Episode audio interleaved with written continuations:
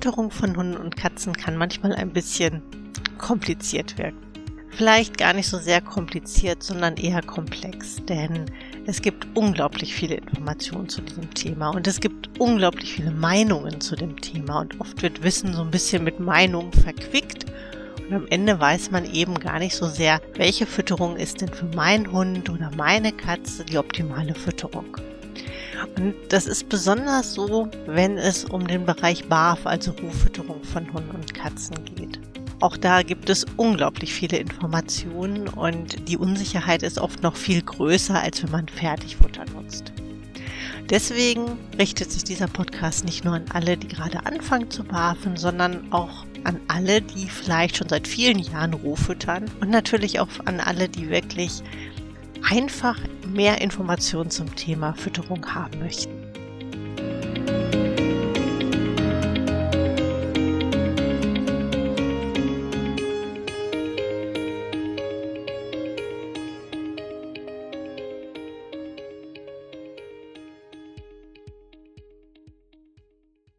Ich bin Ute Wadehn, ich bin Tierheilpraktikerin und Tierernährungsberaterin für Hunde und Katzen und heute möchte ich ein Thema ansprechen, was vielleicht auch eher ein kontroverses ist, und zwar, was macht man als Tierarzt, bei dem man in Behandlung ist mit seinem Hund oder seiner Katze, wirklich komplett gegen Rohfütterung ist? Wie geht man damit um? Aber wahrscheinlich muss ich mich zuerst entschuldigen, weil dies ja nun eine Podcast-Folge ist, die, sagen wir mal, eine gewisse Zeit in Anspruch genommen hat. Also andersrum, die letzte Podcast-Folge ist schon eine ganze Weile her. Das hat vor allem mit Umbrüchen zu tun, mit auch privaten Dingen. Und es ist einfach so, dass manchmal die Zeit fehlt. Das hatten wir ja schon öfter, ja, dass das auch manchmal ein Zeitthema ist. Aber es ist in dem Fall wirklich einfach ein bisschen hinten runtergefallen. Und ich weiß, weil ich das manchmal selber habe, dass eben man besonders gerne einen bestimmten Podcast hört und irgendwie tut sich da nichts mehr. Oder ich hatte es zum Beispiel jetzt letztes Jahr, glaube ich, ist der schon eingestellt worden. Das war ein Podcast, da ging es ums Podcasten.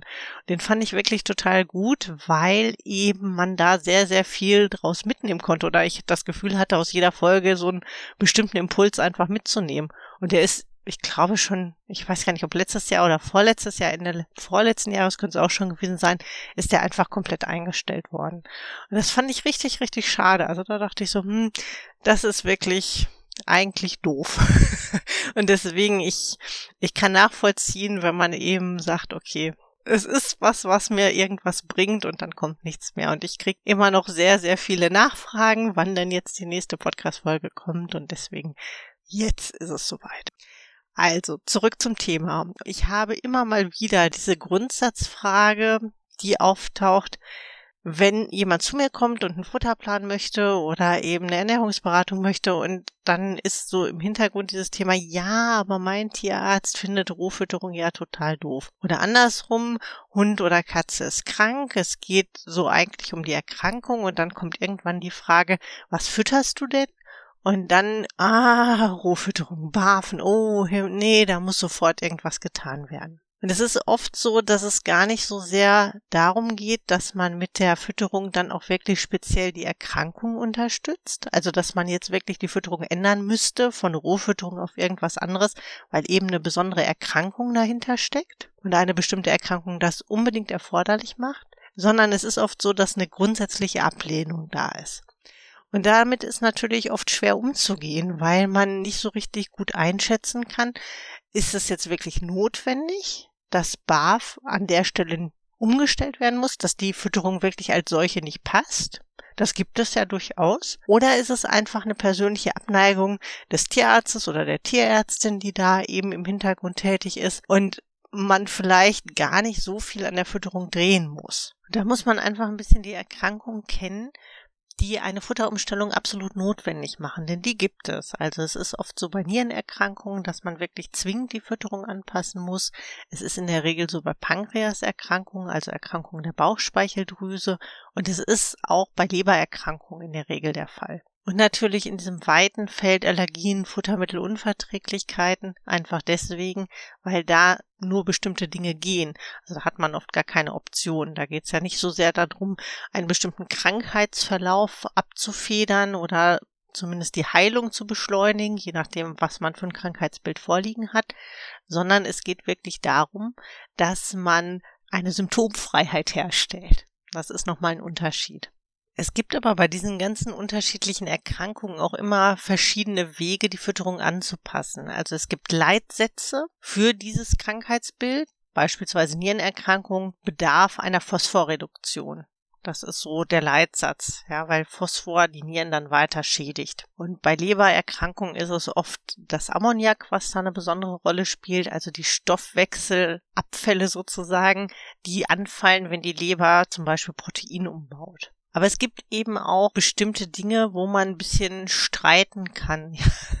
Also beispielsweise, wie die Fütterung im Detail zusammengesetzt ist und welche Komponenten man nutzt und wie die Qualität dieser Komponenten ist. Denn natürlich kann ich eine Phosphorreduktion dadurch vornehmen, dass ich einfach gar kein Protein mehr fütter. Das ist aber nicht ganz ideal, einfach deswegen, weil der Körper hochwertiges Protein braucht. Und je weniger hochwertiges Protein ich an Hunde und Katze verfütter, desto mehr Stoffwechselabfälle habe ich grundsätzlich, die dann auch erstmal wieder umgebaut werden müssen. Also hier kommt es oft auf die Proteinqualität an und eben auch darauf, dass diese, diese Fütterung insgesamt zu den Blutwerten passt. Denn bestimmte Erkrankungen wie eben Nierenerkrankungen verlaufen in einem bestimmten Schema, hätte ich jetzt fast gesagt. Und man hat immer einen Krankheitsverlauf, der relativ moderat anfängt und irgendwann lässt die Nierenfunktion, um jetzt wirklich bei der Niere zu bleiben, ja mehr und mehr nach. Und dann muss man unter Umständen auch stärker anpassen. Wenn man jetzt wirklich nur Nierenwerte hat wie leicht erhöhten S D M A, das ist ein Früherkennungswert für Nierenerkrankungen, dann ist immer die Frage, kommt das wirklich von der Niere? Muss man schon was tun? Das heißt also, je stärker sich diese Symptome niederschlagen, je stärker man Veränderungen im Blutbild sieht, desto stärker muss man jetzt wirklich nur bezogen auf die Nierenerkrankungen auch die Fütterung anpassen. Und das kann man natürlich mit einer selbstgemachten Fütterung sehr, sehr gut, weil man wirklich nicht ein Fertigfuttermittel hat, ein Diätfuttermittel hat, was sozusagen für jedes Stadium dieser Niereninsuffizienz, dieser Nierenerkrankung dann auch gelten soll oder geeignet sein soll, sondern man kann eben schrittweise an den Schräubchen drehen, wo dann auch wirklich eine Notwendigkeit besteht zu drehen. Also nicht bei jeder Erkrankung muss man zwingend die Fütterung verändern, auch wenn einem das vielleicht gesagt wird. Und wenn man jetzt ein wirklich ganz gesundes Tier hat, egal ob Hund oder Katze, also ein ausgewachsenes gesundes Tier, wo man dann vielleicht nur aufgrund der Tatsache, dass man roh füttert, gesagt bekommt, das geht so nicht, also das kannst du so nicht machen, dann muss man immer hinterfragen, wie mache ich es denn eigentlich? Natürlich gibt es auch eine Form der Rohfütterung, die nicht bedarfsdeckend ist, also die nicht alle Nährstoffe liefert. Aus solchen Fütterungsformen können Erkrankungen entstehen, das ist gar keine Frage. Das heißt also, wenn da jemand sagt, so, das geht nicht, weil es fehlt eben beispielsweise Kalzium oder es fehlen bestimmte Vitamine in der Fütterung, dann kann man darüber nachdenken, weil dann ist dieser Einwand auch berechtigt. Das heißt also, wenn so eine Aussage kommt, ja, Rohfütterung, mh, nicht bedarfsdeckend, da kann alles Mögliche passieren, dann ist der erste Schritt immer, die eigene Fütterung mal gedanklich zu überprüfen, macht man denn alles richtig? Oder warum barf ich so, wie ich barfe?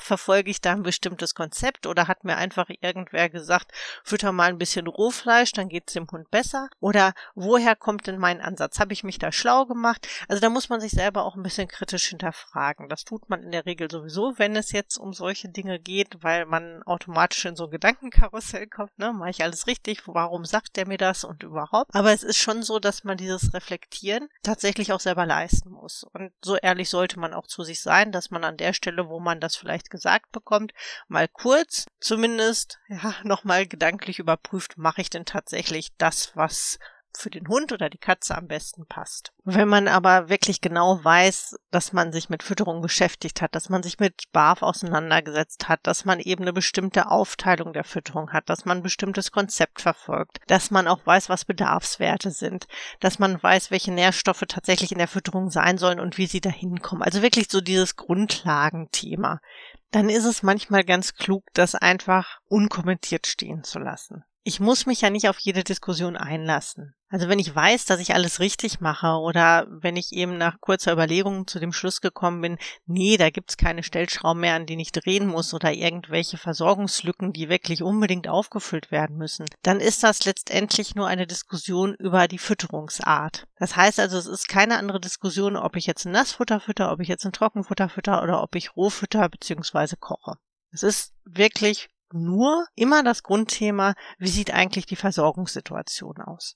Und die ist eben mit der Rohfütterung nicht automatisch schlechter, als wenn ich jetzt ein Nassfutter fütter oder ein Trockenfutter fütter. Eine Besonderheit sind vielleicht nochmal Welpen und Kitten, weil man da sehr schnell auch in diese Gedankenfalle tappt, könnte man nicht doch wirklich etwas falsch machen. Also sind diese Einwände berechtigt, auch wenn man weiß, dass man eigentlich alles richtig macht.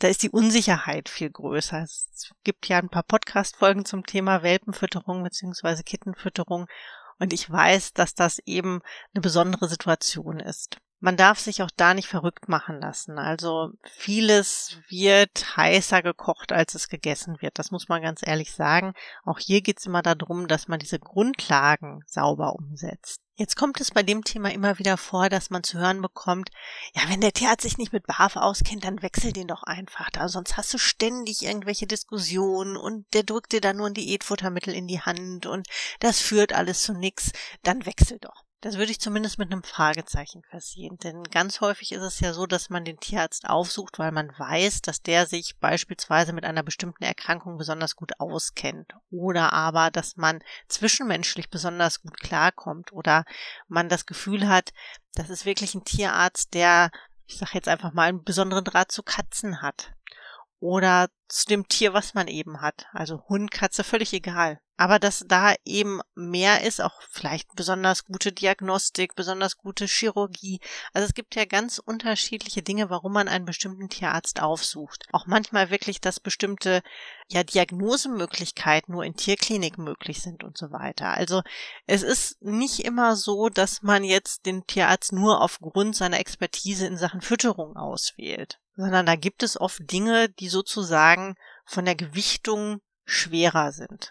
Was die Fütterung angeht, da kann man ja wirklich noch extern mit jemandem zusammenarbeiten, also einen Ernährungsberater hinzuziehen, sich selber kundig machen, vielleicht eine Mischung aus allem. Aber in dem Bereich Fütterung hat man in jedem Fall mehrere Möglichkeiten, unterschiedliche Möglichkeiten. Und ich muss sagen, dass es mittlerweile wirklich so ist, dass man auch sehr häufig eine gute Zusammenarbeit mit Tierärzten hat, also dass man wirklich in Sachen Fütterung dann auch mit dem Tierarzt zusammenarbeiten kann. Und es gibt auch Tierärzte, die sagen, ja, das ist nicht mein Kernthema, ich habe von B A R F keine Ahnung, gehe bitte zu einem Ernährungsberater. Und ich glaube, das ist ein sehr sinnvoller Ansatz. Jetzt darf man natürlich nicht vergessen, dass Tierärzte, und das betrifft einmal auch so ein bisschen als Tierheilpraktiker oder Tierernährungsberater, vorrangig mit kranken Tieren zu tun haben. Das sind natürlich nicht nur Hunde und Katzen, wo jetzt aufgrund der Fütterung etwas schiefgegangen ist oder Krankheiten entstanden sind im schlimmsten Fall, aber eben auch. Und natürlich hat man auch häufig mit Rationen zu tun oder Fütterungsarten, wo man weiß, das ist nicht ideal. Also da fehlt irgendwas, da passt irgendwas nicht.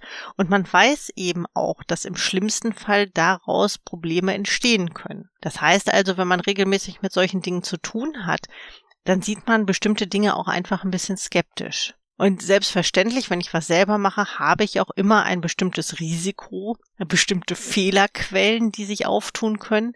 Die habe ich aber eben eigentlich, wenn ich jetzt nur Fertigfutter nutze, genauso, weil das heißt eben nicht, dass das ideal zusammengestellt ist. Das wird bei der ganzen Geschichte oft vergessen.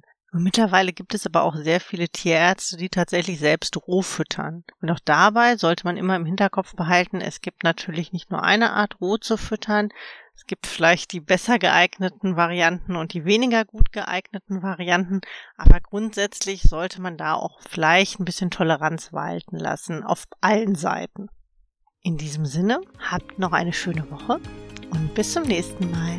Tschüss!